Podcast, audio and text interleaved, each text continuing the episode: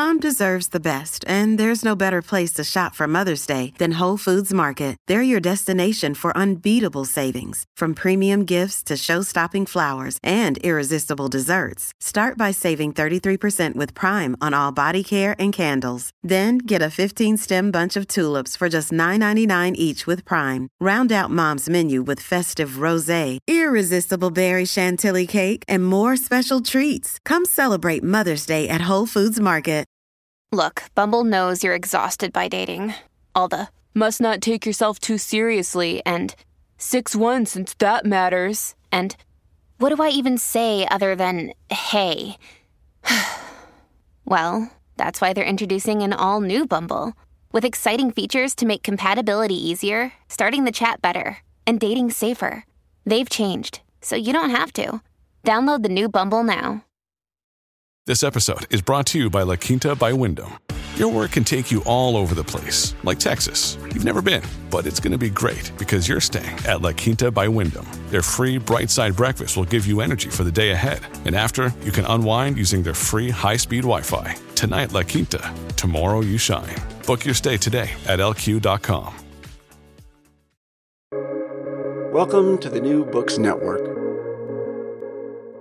Suicide leaves a powerful and enduring impact on the surviving family and friends. Anger and guilt reverberate through the years. Could I have done something? What signs did I miss? How do I go on? The pain lingers. I'm especially pleased to be talking with my friend and colleague Hannah Rothstein today.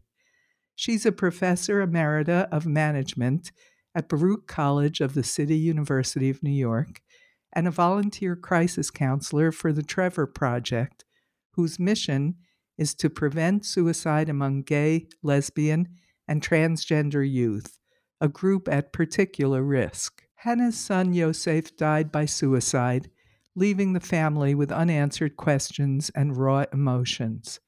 She honors her son's memory by using her professional and personal resources to help prevent other mothers from suffering the loss of their children.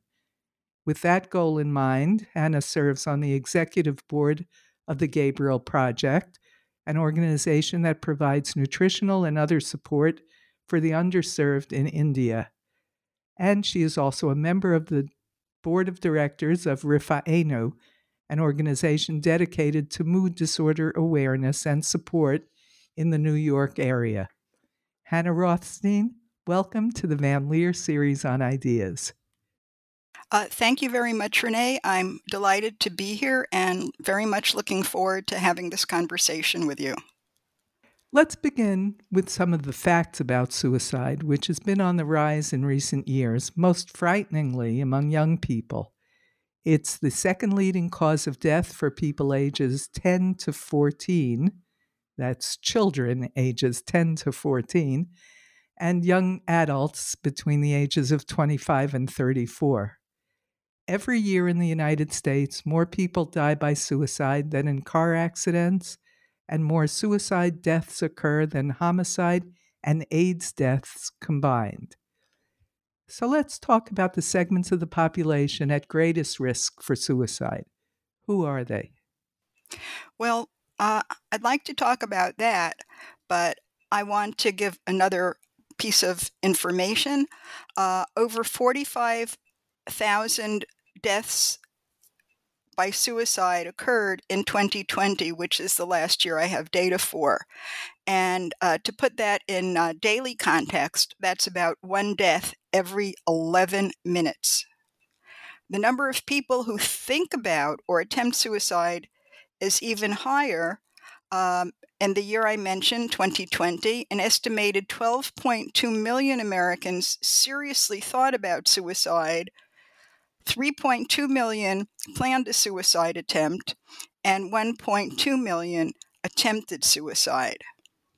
Um, as you alluded to, uh, suicide rates vary among different um, segments of the population um, by race and ethnicity, by age, um, by um, sexual orientation or gender identity, and other factors, including occupation and uh, where somebody lives.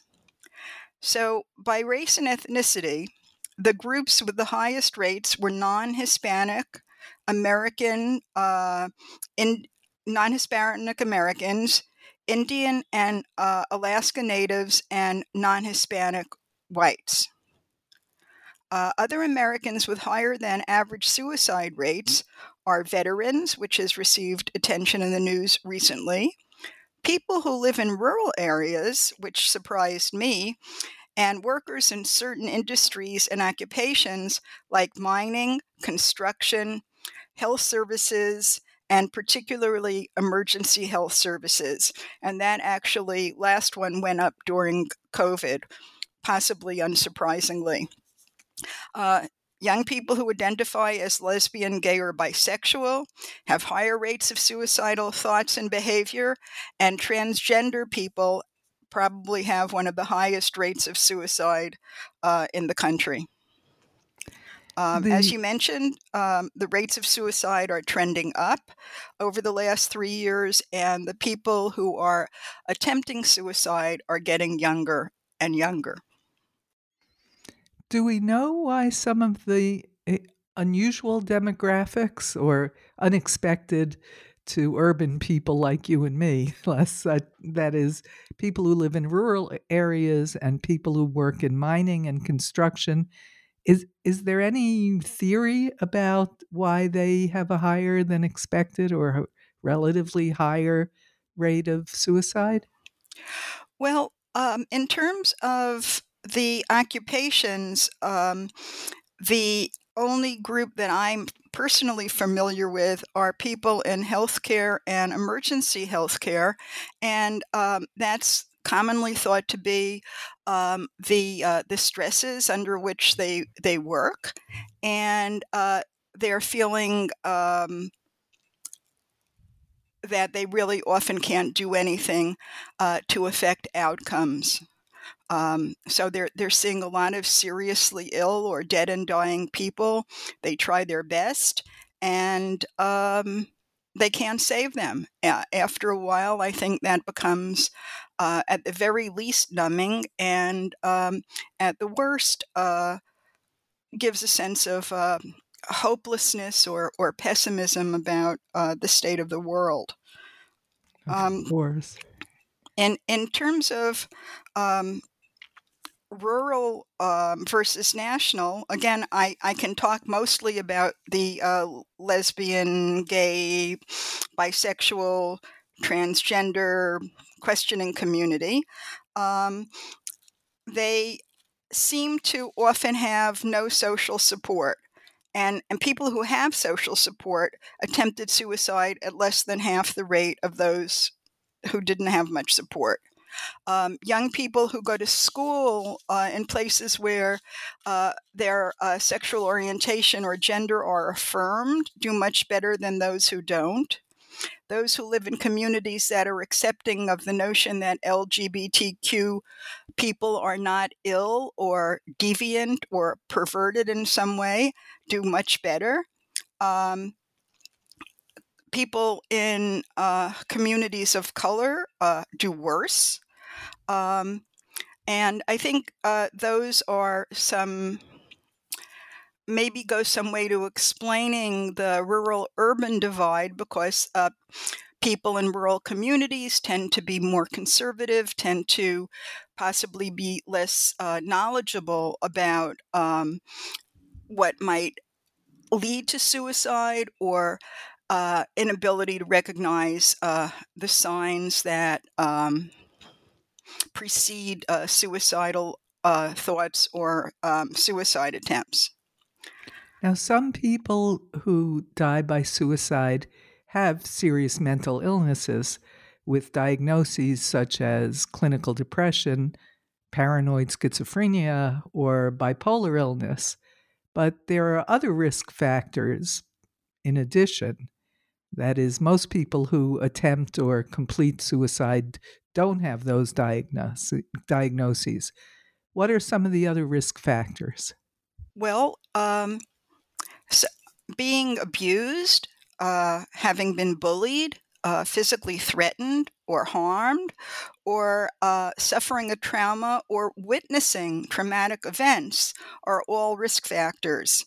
Um, we've uh, focused a lot on uh, people being bullied recently, I think, which is important. Um, and I would suspect that in communities where they think that being bullied is uh, just part of growing up and you kind of need to suck it up and uh, get tough, um, I imagine that the uh, young people in those communities and the adults in those communities uh, who are bullied uh, don't do particularly well.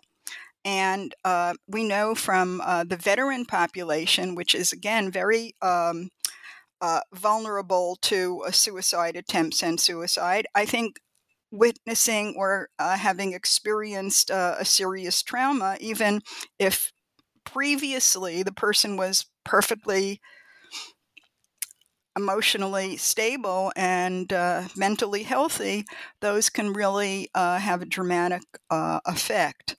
Um, I was thinking uh, recently about the um, the uh, I think it was the C, the chief financial officer or the chief operating officer of a major company, who uh, jumped off uh, a uh, skyscraper in New York to um, kill himself, and that was because um, there had been a financial uh, mis.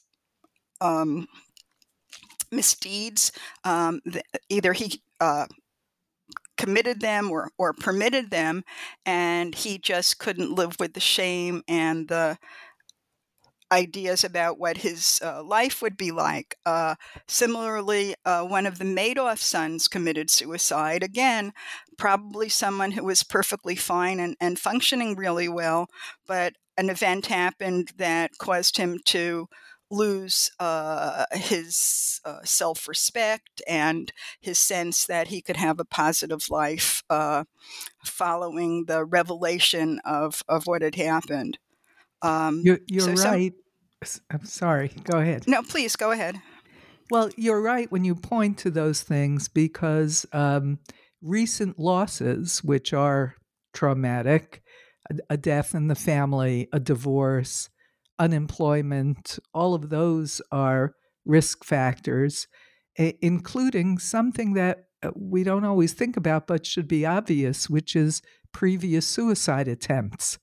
Uh, people who uh, attempt suicide um, sometimes on the third or fourth try succeed. Uh, similarly, suicide in the family or a cluster in the community, which is that social contagion is uh, is baffling, but uh, research shows over and over again that it exists. Um, and of course, in, this doesn't apply to the young population so so often, uh, but serious illness or chronic intractable pain, uh, which is quite understandable, uh, can also lead to suicide. Just people want to get out of the prison of pain. Um, so uh, you mentioned support for the uh, LGBT young people. Um, what role does social isolation play in general in suicide risk?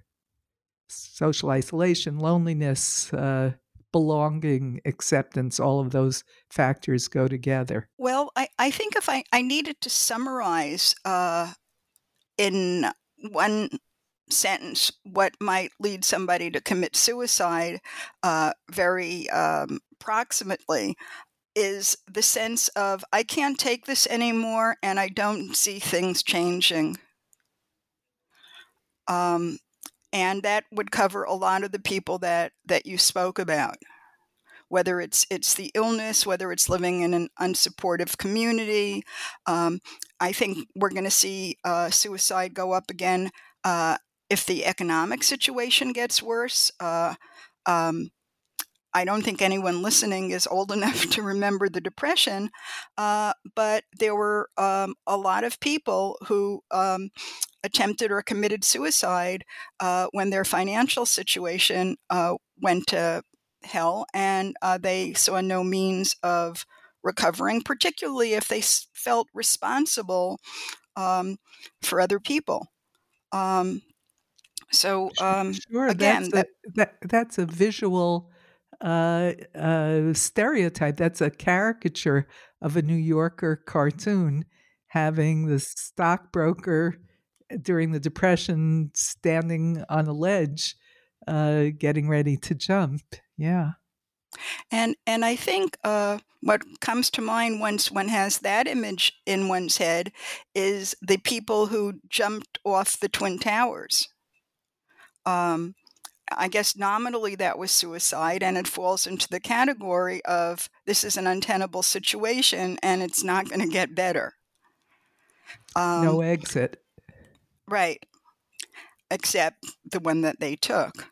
And right. um, that's a rather indelible image. So I, I think that if we want to talk about suicide prevention, we need to talk about ways that we can help the person, even if they're in a very bad place of, I can't take this anymore, I feel hopeless, um, that we can help them to see that things don't necessarily need to go on that way in the future. And how can we do that? A, a lot of people are afraid to talk with others about suicide. How do you start a conversation? Uh, well, um, some of the people who uh, do suicide prevention work actually don't deal with the uh, at risk individual at all, but work with their communities uh, to do exactly what you were saying. Not be afraid to open up a conversation, not be afraid to ask them if they need help not to be afraid to ask them about their mood.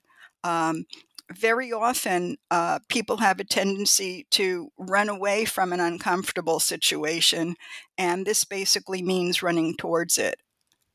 Um, and so, for example, there are programs in high schools that train both teachers and students to recognize the signs of uh, possible suicide, of mood disorders, of um, traumatic changes in people's lives um, that might lead one to suspect that they were depressed or considering suicide and, and not to be afraid to reach out to them. The worst that can happen is the person says, I don't want any help, go away. But more often than not, they're actually um, appreciative of the fact that somebody noticed their suffering. And um, I think that taps back into what you were talking about with social isolation.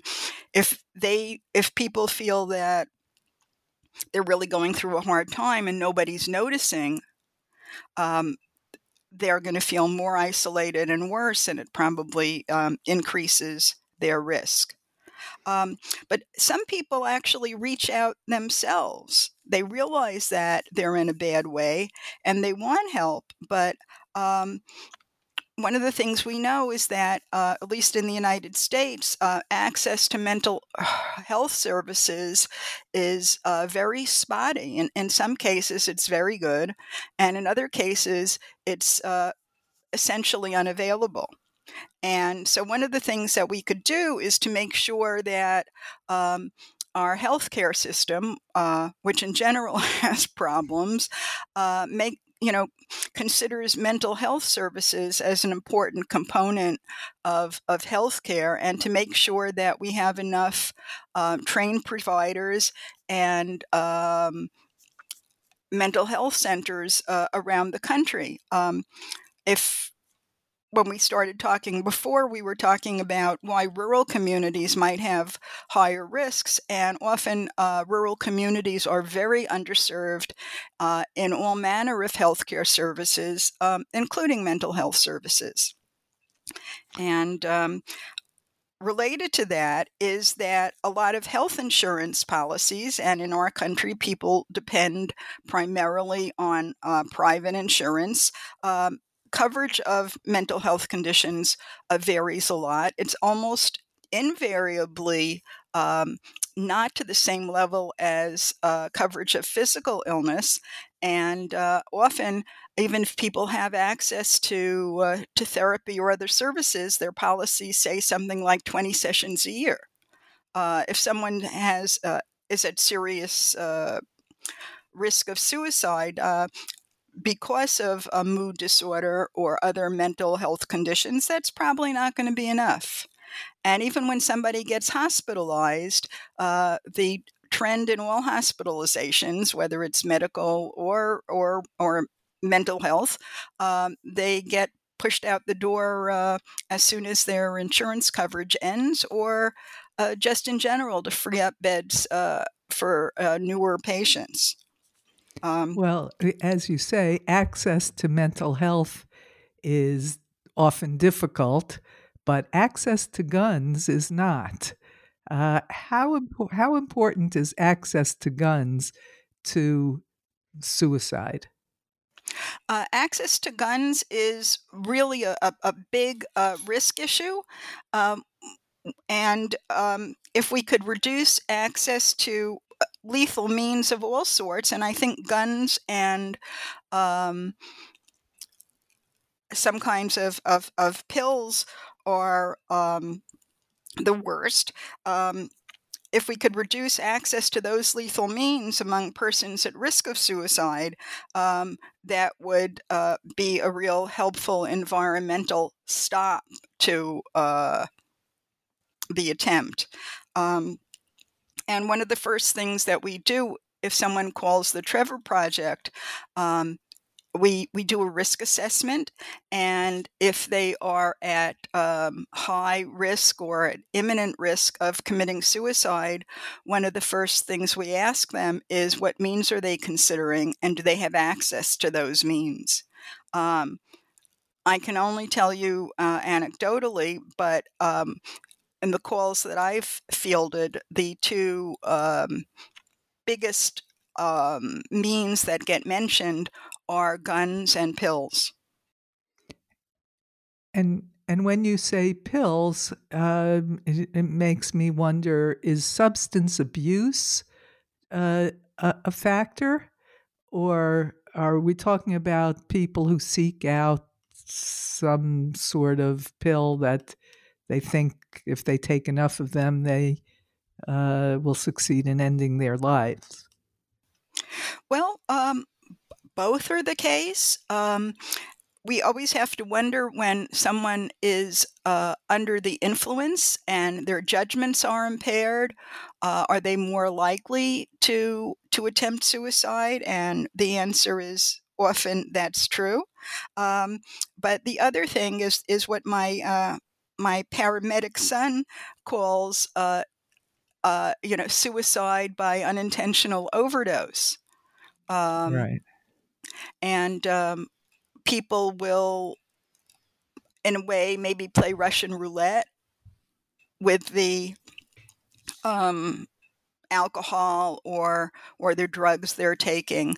Um, and um, as you know, fentanyl is a, a, a big uh, cause of uh, unintentional deaths uh, in the United States now, but it also is if it's accessible, it's a very easy means of um, of killing oneself and uh, with uh, little hope of being able to be uh, revived or saved. Right. Families have a lot going on. Let OLLY help manage the mental load with new cognitive help supplements for everyone four and up, like delicious Lolly Focus Pops or Lolly Mellow Pops for kids. And for parents, try three new Brainy Chews to help you focus, chill out, or get energized. Find these cognitive health buddies for the whole fam at olly.com. That's O L L Y.com. These statements have not been evaluated by the Food and Drug Administration. This product is not intended to diagnose, treat, cure, or prevent any disease. And uh, before we move away from the issue of guns, I, I wonder what your thoughts are uh, about the fact that uh, the, four of the police who were on duty during the attack on the Capitol uh, died by suicide shortly thereafter. What uh, I know we don't know too much about them, but um, since you've been dealing with uh, uh, the the issue. I wonder what the people who are in the suicide prevention world have to say about that. The numbers were striking and very very sad. It it was tremendously uh, sad, and I personally feel that it's you know on the heads of the the people who stormed the Capitol, but that's not the topic of our conversation. Uh, I think it relates to the reason that uh, emergency service providers uh, of all sorts. Um, commit suicide, which is that they take their jobs really seriously and they are unable to prevent something terrible from happening. Um, perhaps in the case of the police officers, they, they had a, either a tremendous sense of, of, failure to present, prevent a major attack on the United States government. Um, the other possibility that, that I've heard people talk about is the sense of kind of losing hope in um, what they saw as the way America worked and uh, they they were just so incredibly disillusioned. They started feeling hopeless of where the country was going. So. Um, I don't, I don't know whether those are competing explanations or they uh, came together in, in some way. But clearly, it was a trauma for them. That was not yeah. something that they expected as part of their job. All right. It was a trauma for all of us watching on TV uh, but much more intense for the police officers there. Uh, there. There are a number of myths about suicide, suicidal intention, and behavior. And uh, maybe you can say something about what's a fact and what's not a fact. One of the myths is uh, that people who talk about su- suicide don't attempt it. And an, another one is if someone is really intent on killing themselves, nothing is going to stop them. What's the true situation? Well, people who talk about suicide are more likely to commit suicide than people who don't talk about it. Uh, so I think anytime someone uh, reveals any kind of suicidal ideation to anybody else, that has to be taken very, very seriously. Um, while okay, it is true important. that some yes, it is important. While it is true that uh, many of us uh, will often say, "Oh, I felt like killing myself," that's different than, "Oh, uh, I'm thinking about killing myself uh, right now or tomorrow." Right. Um, I, I have very mixed feelings about the notion of um, some people um, there's nothing that you can do. I, I, that's definitely not true across the board. I think in the vast majority of cases, uh, people would like to be helped to be in a better situation so that they can get rid of those suicidal thoughts. But I, I would like to go back to, to my son as an example of someone who I honestly don't think um, his suicide uh, uh, could have been prevented. Um, he was very handsome. He was very smart. He was much loved by his friends and family and very successful in his chosen life goal of uh, making things uh, better for uh, underprivileged people, marginalized people, um, people who are underserved in their communities, whether it was organizing a toy drive or and ultimately becoming the uh, coordinator of all of the community service organizations at his university, uh, to volunteering to go into a um, developing country uh, to provide needed services, uh, primarily for the elderly. Um, and um, he he was you know, expressing uh, some suicidal uh, thoughts uh, over time. Uh, he went to a therapist. Um, he was smart enough to fool the therapist, and he managed not to convey any of the strong emotions he was feeling. Uh, he managed to um, talk about other things with the therapist. Um, at one point, uh, when he made a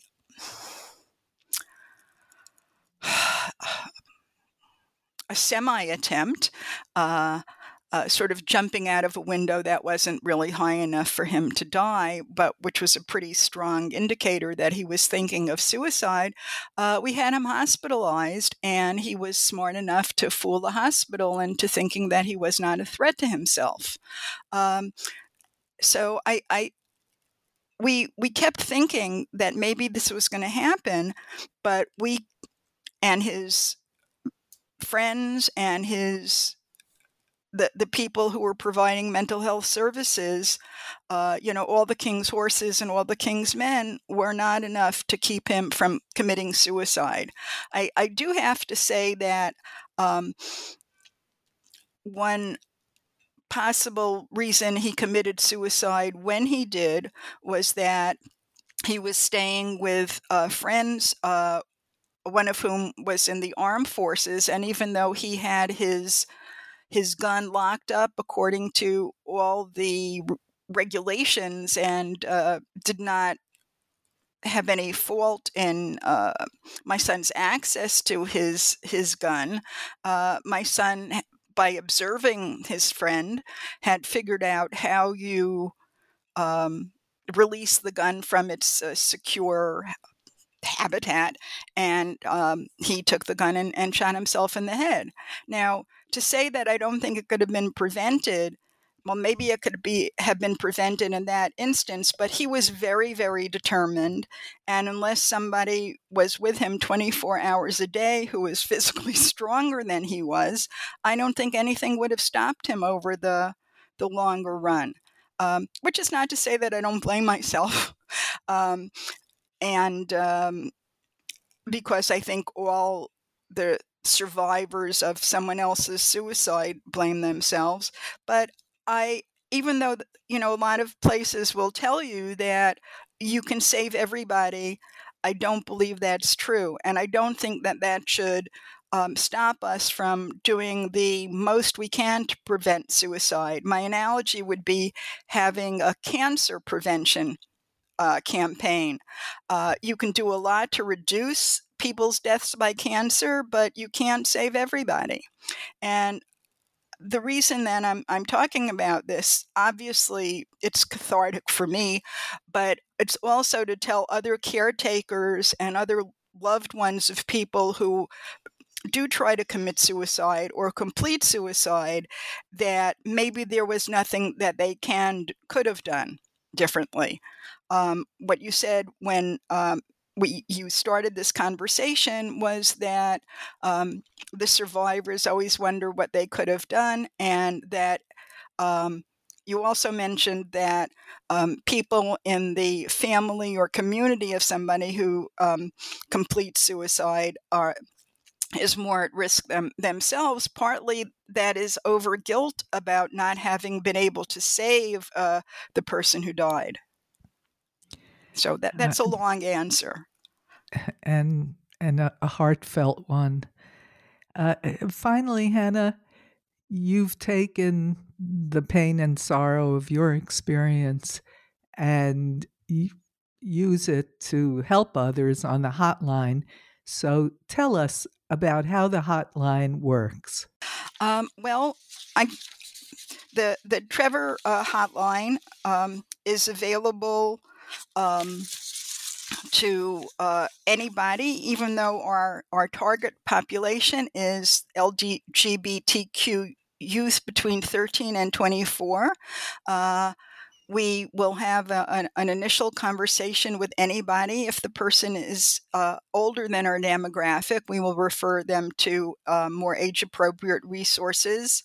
Um, uh, when when 10 or 11 year olds uh, call, we don't say, well, you're not 13 yet and we provide services to them. Uh, it um, ha- uh, there are three means of accessing our hotline. Uh, there is um, a chat uh, function where the person who's contemplating suicide um, can uh, chat um, at, and for Trevor, the uh, number, the uh, website is nine. Um, um, well, no, that, sorry. Um, they could just uh, type Trevor Chat. There's also Trevor Text. And there is uh, Trevor Lifeline, which is a, a, conversation with a live human being. Um, so sometimes people are uncomfortable talking to somebody, but especially younger people are more comfortable uh, texting or chatting. Um, so um, they can um, they can do that. More broadly in the United States, something that's really been um, helpful is a suicide and crisis hotline. The number for that is 988. So, anyone who is at risk of um, suicide who wants to reach out uh, can call or text three numbers 988 or they can chat at 988lifeline.org and uh, I encourage anybody who is um, thinking about um, killing themselves or someone who's a family member of someone who is um, thinking about killing themselves to, to write down that information, uh, 988 or 988lifeline.org. Uh, dot org. Um, and in terms of, of Trevor, just um, contacting um, uh, Trevor uh, Text or um, Trevor Chat or Trevor Lifeline. Um, Trevor Chat is just Trevor Chat as one long word. Trevor Text is Trevor Text at one long word. If you can go through uh, the web, and the Trevor Lifeline number is um, 866 uh, 488 7386. That is 866 488 7386. And I uh, truly, truly hope that uh, the information that I just provided uh, will help um, save lives. And these are uh, open and available 24 hours a day? They are available 24 7. Wonderful. Thanks so much for taking the time to talk with us today, Hannah. You're really doing very important work. Uh, thank you, uh, Renee, for inviting me. I, am very happy that there is a suicide prevention uh, month and that suicide prevention is getting uh, more attention. I just hope that in the future it um, it gets the resources uh, that are needed to do the best possible job. Um, and thank you again for the opportunity to have this conversation and thanks to our researcher, Bela Pasikov.